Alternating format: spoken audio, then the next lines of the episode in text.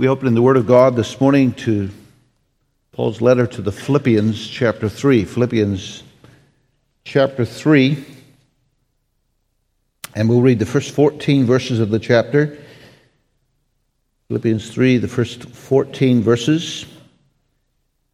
And they center on this theme in verse 9 be found in him, not having mine own righteousness, which is of the law but that which is through the faith of Christ, the righteousness which is of God by faith. Philippians chapter 3, verse 1 Finally, my brethren, rejoice in the Lord. To write the same things to you, to me indeed is not grievous, but for you it is safe. Beware of dogs, beware of evil workers, beware of the concision. We are the circumcision which worship God in the Spirit and rejoice in Christ Jesus and have no confidence in the flesh. Though I might also have confidence in the flesh, if any other man thinketh that he hath whereof he might trust in the flesh, I more. Circumcised the eighth day, of the stock of Israel, of the tribe of Benjamin, and Hebrew of the Hebrews, as touching the law, a Pharisee, concerning zeal, persecuting the church, touching the righteousness which is in the law, blameless. But what things were gained to me, those I counted loss for Christ. Yea, doubtless.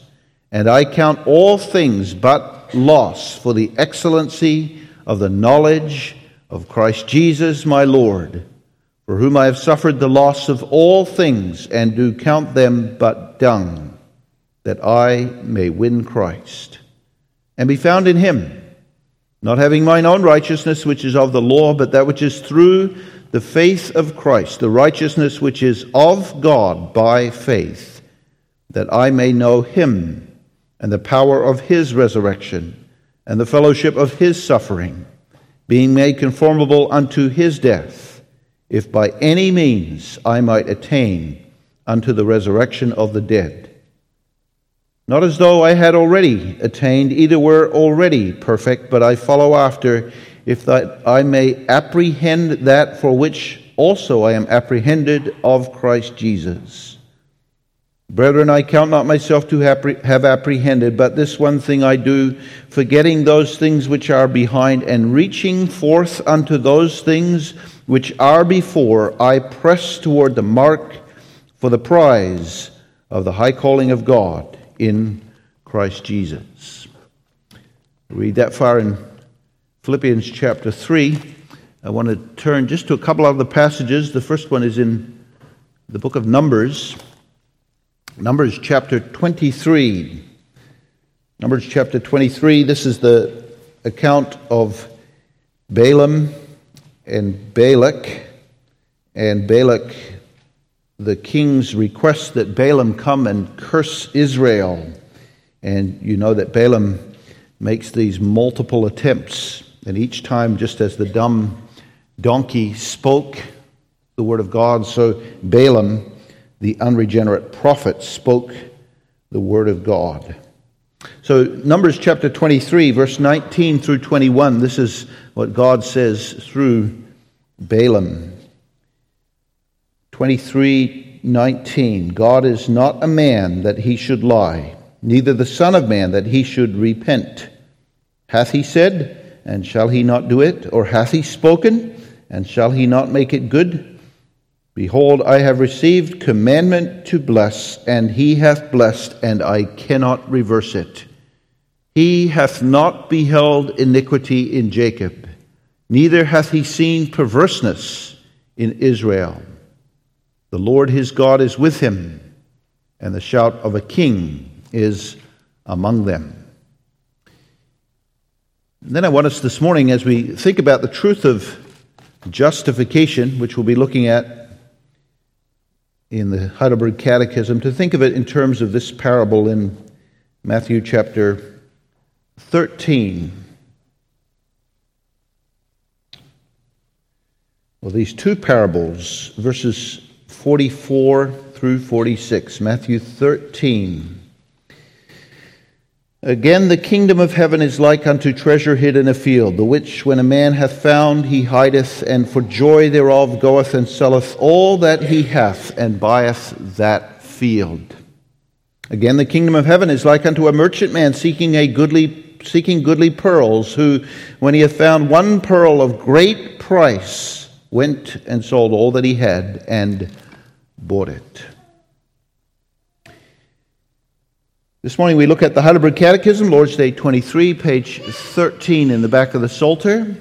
Heidelberg Catechism, Lord's Day 23, page 13, 59 through 61 in the Catechism. What doth it profit thee now that thou believest all this? That I am righteous in Christ before God and an heir of eternal life. How art thou righteous before God? Only by a true faith in Jesus Christ, so that though my conscience accuse me that I have grossly transgressed all the commandments of God and kept none of them, and am still inclined to all evil, notwithstanding God, without any merit of mine, but only of mere grace, grants and imputes to me the perfect satisfaction, righteousness, and holiness of Christ, even so, as if I never had had nor committed any sin, yea, as if I had fully accomplished all that obedience which Christ has accomplished for me, inasmuch as I embrace such benefit with a believing heart. Why sayest thou that thou art righteous by faith only? Not that I'm acceptable to God on account of the worthiness of my faith, but because only the satisfaction, righteousness, and holiness of Christ is my righteousness before God, and that I cannot receive and apply the same to myself any other way than by faith only. Even though this Lord's Day doesn't mention the word justified, or justification, that is what this is all about. The righteousness of Jesus Christ applied to me. So, what is the importance of these theological terms? Righteous, justified. Are they just Something like dusty books on the top shelf of a theological library in our mind that we pull off this morning and examine for a little while and see if we can understand what they are intellectually or even biblically. Or because these are biblical terms that describe what Christ has done for us, for you, for me. Are these rich, important, significant, so that you, saved, declare, I am justified with great joy? What does it profit you that you believe? All this? That's the first question here. It's a reflective question. It goes back to Lord's Day 7, where the Apostles' Creed is given and the content of our faith is given as the articles of the Christian faith in the Apostles' Creed. And then from Lord's Day 7 to this point in the Catechism, we've been examining each of those. And now the question is you believe all that. What does it matter? What does it profit to you? What is the benefit of your faith? And, and, the, and the part of the question is not just this to ask what is the benefit, but is it worth it? Have you counted the cost of believing in Jesus Christ? There is a cost, and Jesus himself talks about that. Take up your cross, follow me. If they have hated me, they will hate you.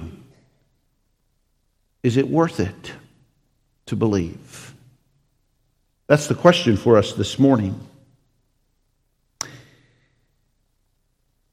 And what we come to is the pearl of great price, which is at the center of the gospel that I am righteous before God in Jesus Christ. That's the parables that we read, but certainly that's what Paul is talking about in Philippians chapter 3 when he says, I count all things but dung for the excellency of the knowledge of Jesus Christ, that I might be found in him, not having mine own righteousness. And he's talking there about all the things, the religious achievements that he had accomplished, laying them all aside, so that he says, I might be found in Christ Jesus, and that the righteousness which is of God may be mine by faith. He had counted the cost, and he realized here's the great thing, the great thing that I live for, for which I believe in Jesus Christ, that I'm righteous before him. So we're going to consider this morning justification, the pearl of great price. Notice, first of all, what it is, second, how it becomes ours, and then third, the great comfort that it affords to the sinner. This morning, we have to put ourselves in a courtroom, not as observers of what's going on in the courtroom, but in the box of the accused. That's you, and that's me. To understand the great truth of justification and its rich significance and value for us, to understand why we believe, that's where we have to see ourselves first this morning in the box of the accused, in the courtroom, before God the judge. God is judge, God is a righteous judge. We stand before Him, we stand before Him every day.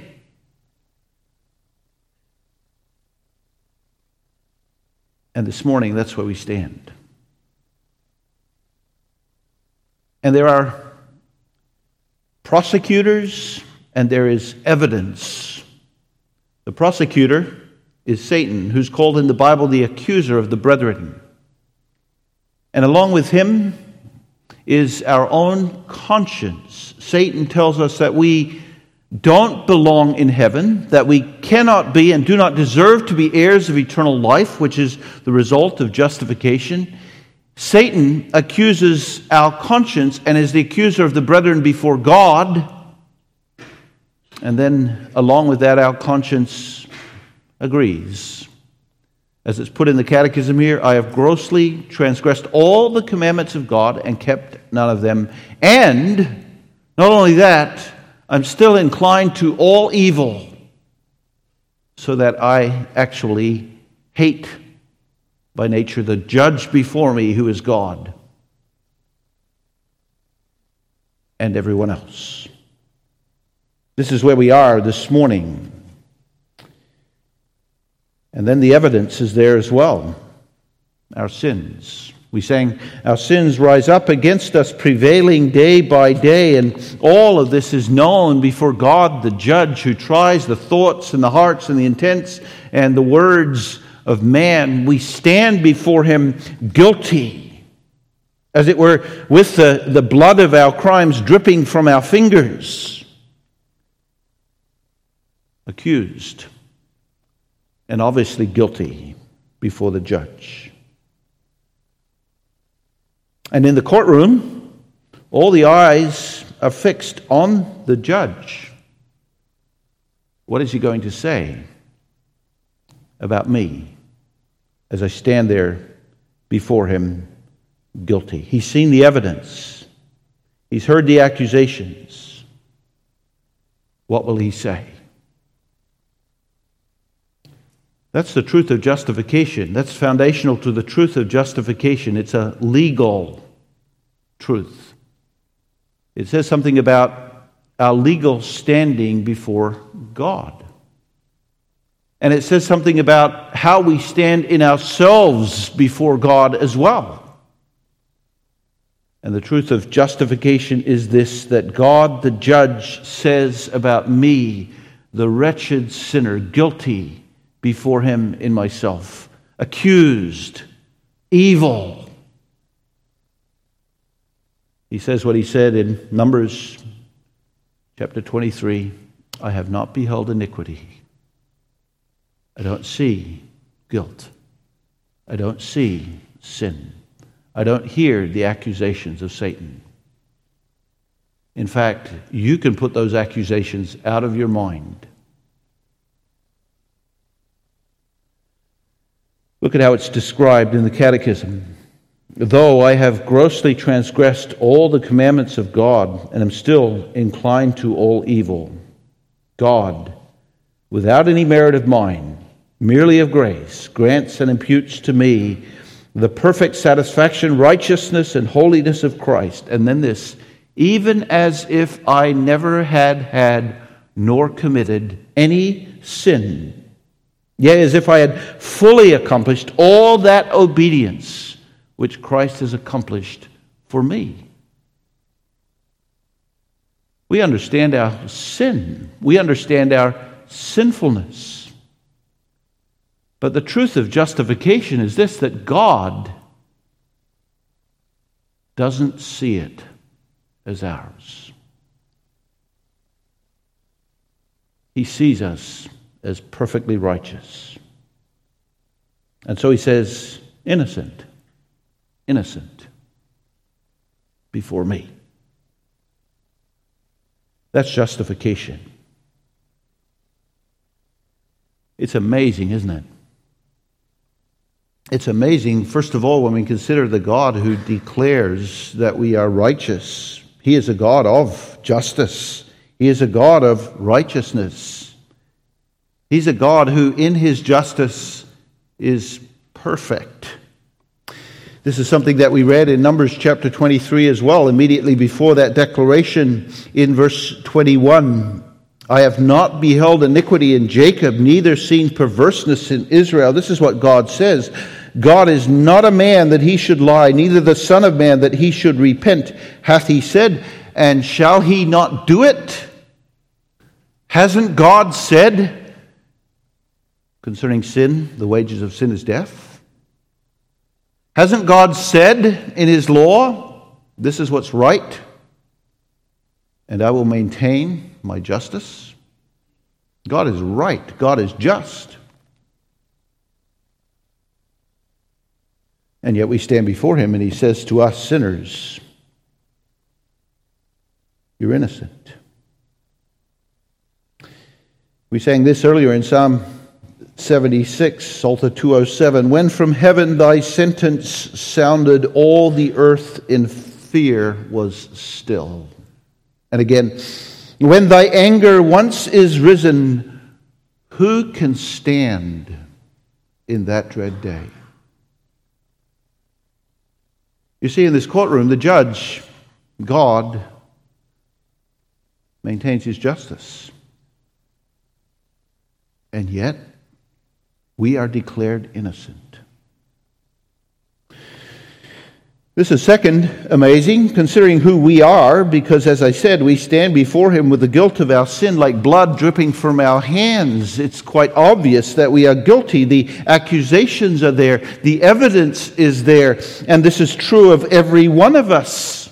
There is none righteous, no, not one. And you just go and look at Romans chapter 3, and you see the description of the depravity of man. And then this question Are we any better than they? And the answer is no, in no wise. All have sinned and come short of the glory of God. And so we can look at ourselves, and we should look at ourselves as we stand before this judge, heads hung in humility. My sin, my actual sins my thoughts, and my words, as well as my actions. My neglect to obey, my transgressions in which I go against the commandments of God, my sinful nature in which I'm conceived and born, and which still makes me inclined to every sort of evil, my sins, my original sin before I had had or committed any sin, I stand guilty in Adam. All have sinned and fallen short. So much so that I feel the weight and make the confession with Paul, chief of sinners. And so we stand before God, the judge And God says to this one, I don't see anything. You're innocent. I have not beheld iniquity in Jacob or seen perverseness in Israel. Think of that in Numbers chapter 23. This is not the first attempt of Balaam to curse Israel. Balak wants him to curse Israel. And he first takes him to see the whole nation, and words of blessing come out. Then he takes him to the edge of the camp just to see where the mixed multitude is. And these are a people that have brought the, the evils of Egypt with them. But God has included this mixed multitude with his people, and Balak thinks, well, Balaam will curse these. And then listen in Numbers chapter 23 Behold, I have received commandment to bless, and he hath blessed, and I cannot reverse it. So that God, through the eyes of Balaam looking on Israel, a sinful people, ah, sinful people, says, I don't see it. I don't see their iniquity.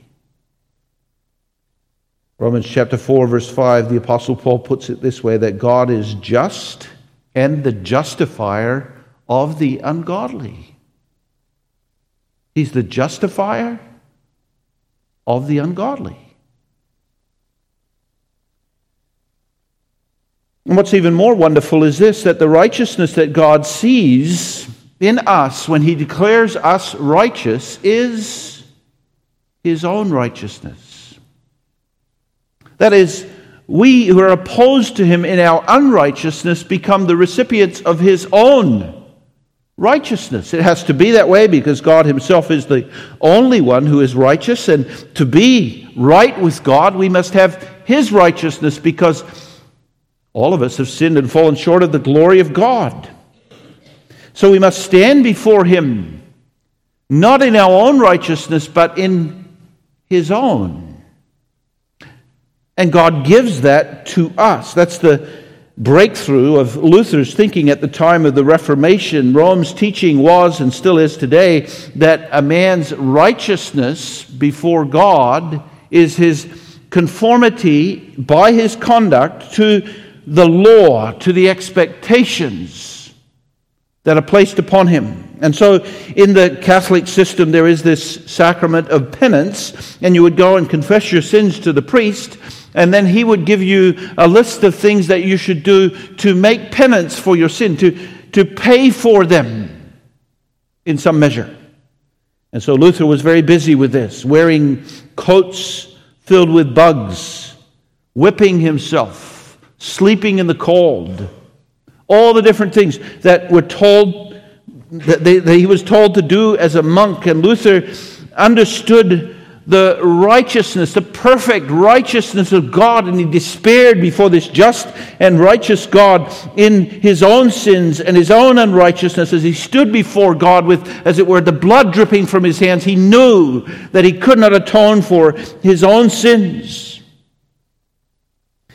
And this was the breakthrough, I said, in his thinking, that he understood the righteousness of God in Romans chapter 3, verses 21 and 22, to be the righteousness which is of God or from God, which is Philippians chapter 3 and verse 9.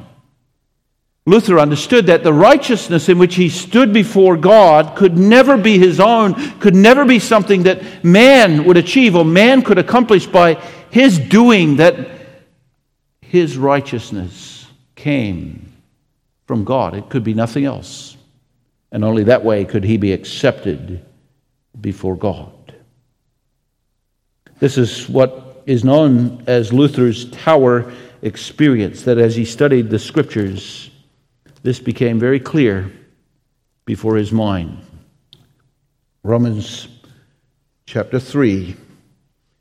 Therefore, by the deeds of the law, there shall no flesh be justified in his sight, for by the law is the knowledge of sin.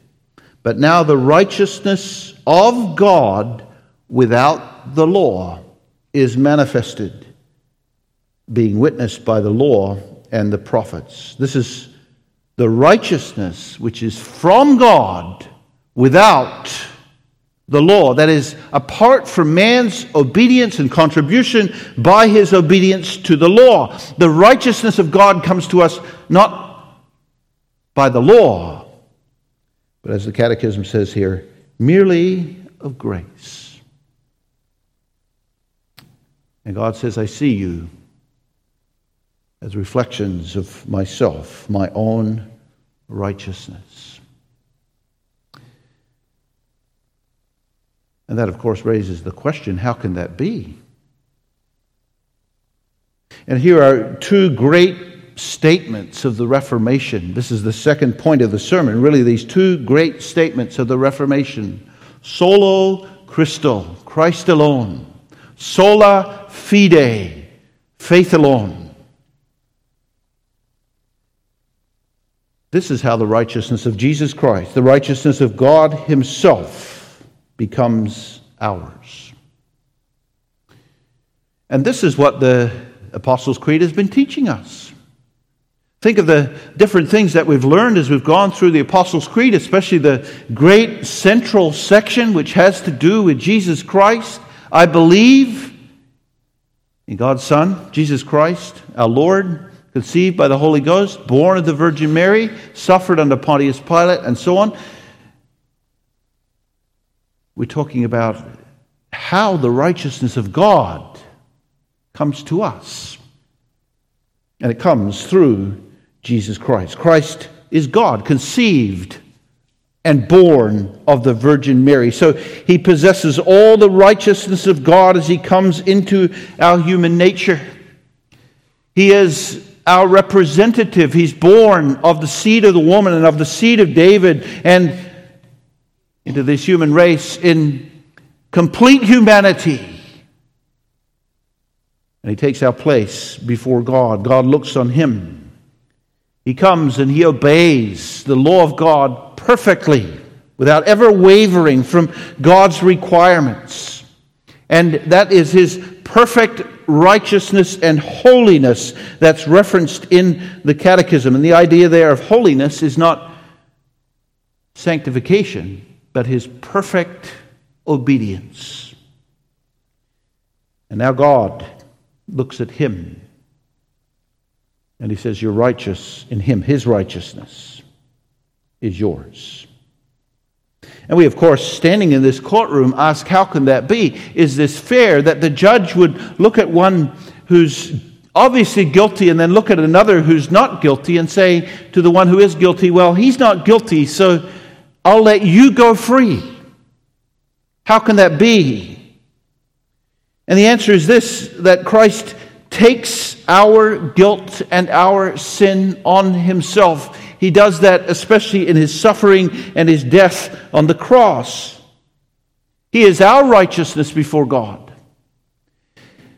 This is again part of what Balaam declares in, in beautiful words of prophecy in Numbers chapter 23. It might be something that we don't catch right away, but listen to these words He hath not beheld iniquity in Jacob, neither hath he seen perverseness in Israel. God views his people as without iniquity, without guilt. And then this Jehovah, his God, is with him, and the shout of a king is among them. This is long before Israel had a king, isn't it? And it's a prophecy. A king will come. And the king will shout. The king will be among them as the voice of God. And this king will not just be any king, but this king will be Jehovah his God who is with him. The king who is Jehovah, Jesus. And now, when Balaam looks at Israel and listens and speaks by the power of prophecy. What does he see in Israel? Not only that there are no sins before God's eye, but that God hears the cry of the king among them. Victory over the enemy of sin. It is finished. He cried from the cross. And so, justification takes us to the cross, doesn't it? There is no righteousness apart from not just Jesus Christ, but there's no righteousness apart from Jesus Christ suffering on Calvary. I want you to see one important word in the Catechism, and it's the word imputed, and that's explained as freely given. He, of mere grace, grants and imputes to me the perfect satisfaction, righteousness, and holiness of Christ.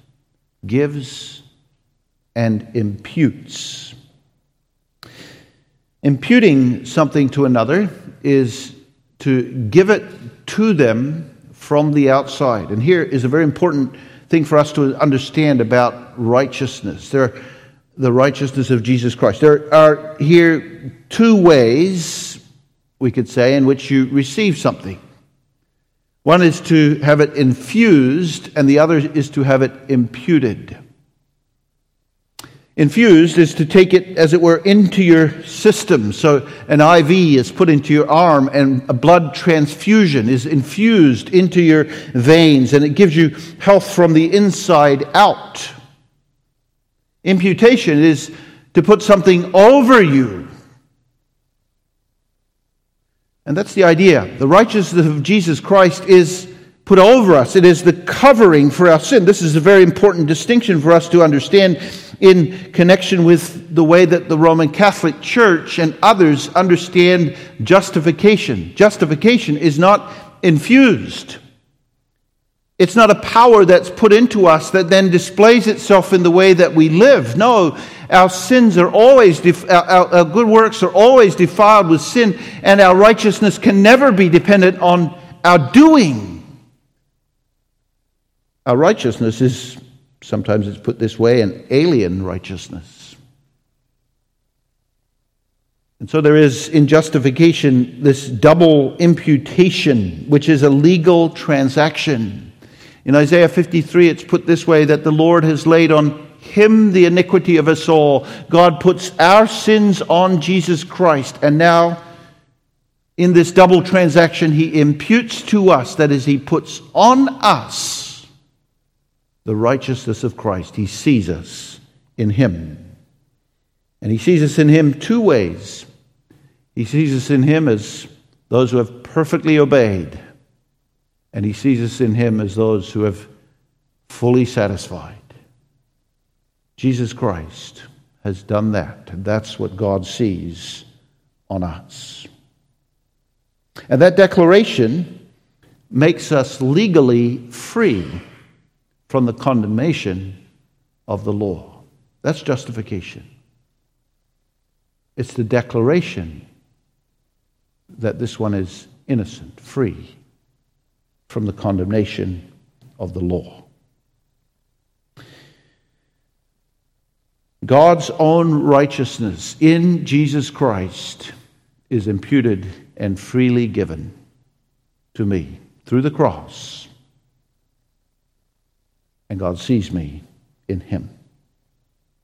And we receive and enjoy this blessing by faith. That's the very clear teaching of Scripture. Let me point to uh, the, the passage where Luther was struggling in Romans chapter 3. Romans chapter 3, verse 22. Even the righteousness, well, start with verse 21 now the righteousness of God without the law is manifest, being witnessed by the law and the prophets. Notice what he's saying there. This righteousness does not come by my obedience to the law, without the law, separate from, outside of obedience to the law. Even the righteousness, he says, of God, which is by faith of Jesus Christ, unto all and upon all them that believe. And then a little later, God justifies those who believe.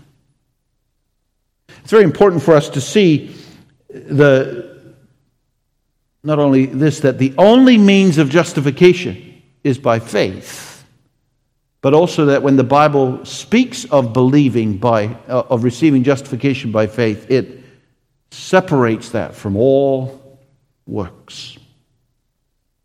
That's the point here in Romans chapter 3, and it's also what Paul puts before us in Philippians chapter 3. Think of the way that Paul describes this, uh, talks about this here. He begins in verse 2 by saying, Beware of dogs and the concision. He's talking there about Judaizers who would come into the church and tell the New Testament Christians, You have to keep these Old Testament practices. This is the way of justification, not only by faith in Jesus Christ, but by faith in Jesus Christ and the doing of these practices. And Paul says, No, it's we who are believers who are the circumcision and worship God in the Spirit and rejoice in Jesus Christ and have no confidence in the flesh. We don't rest in what we do for our righteousness. And then he goes on to talk about himself. He says, I might, I might have confidence in the flesh. There's all kinds of things he says I could boast about in the flesh, in what I've done. He says, I was circumcised the eighth day. I was the stock of Israel, the tribe of Benjamin, Hebrew of the Hebrews, blameless with regard to obedience to the law. Concerning zeal, I had zeal, persecuting the church. The righteousness which is in the law, blameless. And so does Paul say, I believe in Jesus Christ for my righteousness, but I have all these good things that I can hold on to before God as well? No, he says, I count all these things dung. So that, he says, I might be found in Jesus Christ, not having my own righteousness, which is after the law, but the righteousness which is of God or from God by faith.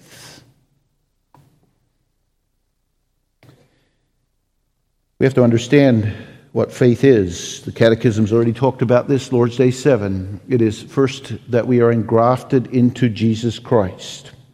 Yes, faith is active, but in the activity of faith, we constantly renounce our own works and we look away to Jesus Christ. Faith has been described as an eye, an eye that cannot see itself, but an eye that looks away to the object, to Jesus Christ. And that's my faith. That's the activity of faith, a renouncing of self and a looking to Jesus Christ. And the Apostle Paul emphasizes that in the passage here in Philippians chapter 3, that I might know him and now think of all the different content of the Apostles' Creed. What is it that we rest in? Who is the object of our faith? Jesus Christ and what he has done, that I might know him and the power of his resurrection and the fellowship of his suffering, being made conformable unto his death, if by any means I might attain to the resurrection of the dead. And you see what Paul is saying here?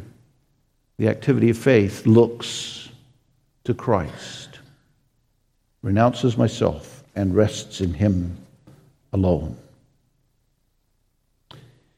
So, how do I stand in the courtroom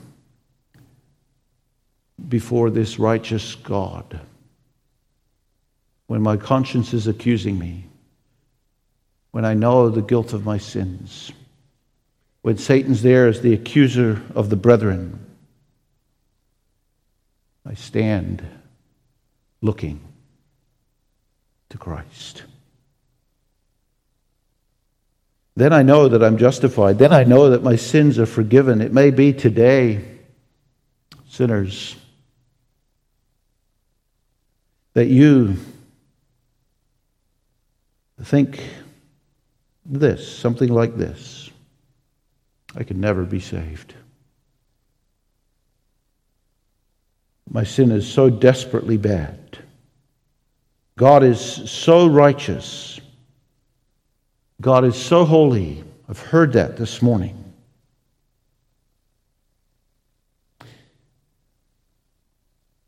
Maybe others, but not me. And here's what the truth of justification by faith alone in Christ alone says to you this morning. Look away to Christ. Rest in Him. Come to me, you who are labored, laboring and heavy laden. And He says, I will give you rest. Doesn't depend on you. God looks at me as one who rests in Christ as though I never had had nor committed any sin. My righteousness is not on account of or influenced by my own worthiness, my own doing, my own unworthiness, my own sin. But it's Christ. Look to Him and be saved, all the ends of the earth. And of course, when that righteousness, the perfect righteousness of Christ, is imputed to me, then all the accusers must be silenced before God. Who shall lay anything to the charge of God's elect? Isn't that the great question in Romans chapter 8? Who is he that condemned? It's Christ that died, yea, rather, that is risen. And so my conscience, my sins, the mountain of them that rise up against me, must hear this. There's no condemnation to them who are in Christ Jesus. And the comfort of this is peace. And again, Romans 5 being justified by faith, we have peace with God through our Lord Jesus Christ. I began by talking about the courtroom and the judge and the righteousness of the judge and the guilt of the condemned. That's you and me. And the declaration, not guilty. But this judge is more than that, isn't he? He's a judge who says, You're my child. I adopt you. That's part of our justification, that we are received as sons and daughters of God. And it's here in the Catechism I am an heir of eternal life.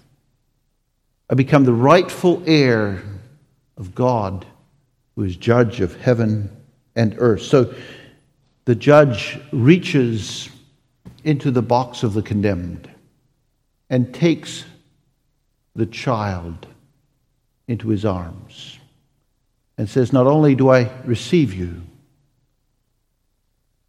but I love you as my own child. And nothing can separate us from the love of God in Christ Jesus. Not life, not death, not angels, not principalities, not powers, not things in the present, not things to come, not height, not depth, nor any other creature That's the comfort and the peace of this great truth. There are seasons of doubt in the life of the child of God, and those seasons of doubt often come about because we've wandered in sin. And then the Word of God is not this penance, do everything you can to cancel out your sin by your good works and your obedience. No, then the Word of God is this look to Jesus. And looking to Jesus, you will renounce, turn away from your sin. But look to Him, believe on Him. This is the profit of believing. This is the pearl of great price. That I may be found in Him not having my own righteousness, which is by the law, but the righteousness which is of God by faith. Amen. Father, we're thankful for the provision in the gospel, the good news of our being received, accepted in the beloved, in Jesus Christ. And we're thankful that this pearl of great price is the answer to the accusing conscience, the answer to the reality that we have grossly transgressed the commandments, that we haven't kept them all, that we've kept none of them. Even this, that we are guilty, yet before they had inclined to sin. Who shall lay anything to the charge of God's elect? It is God that justifies. Who is he that condemns? It is Christ who's taken our sin, who died, and who's risen for our justification. Give us, Lord, a, a faith in which we don't rest in ourselves, but look to and trust in the Savior alone. In his name we pray. Amen.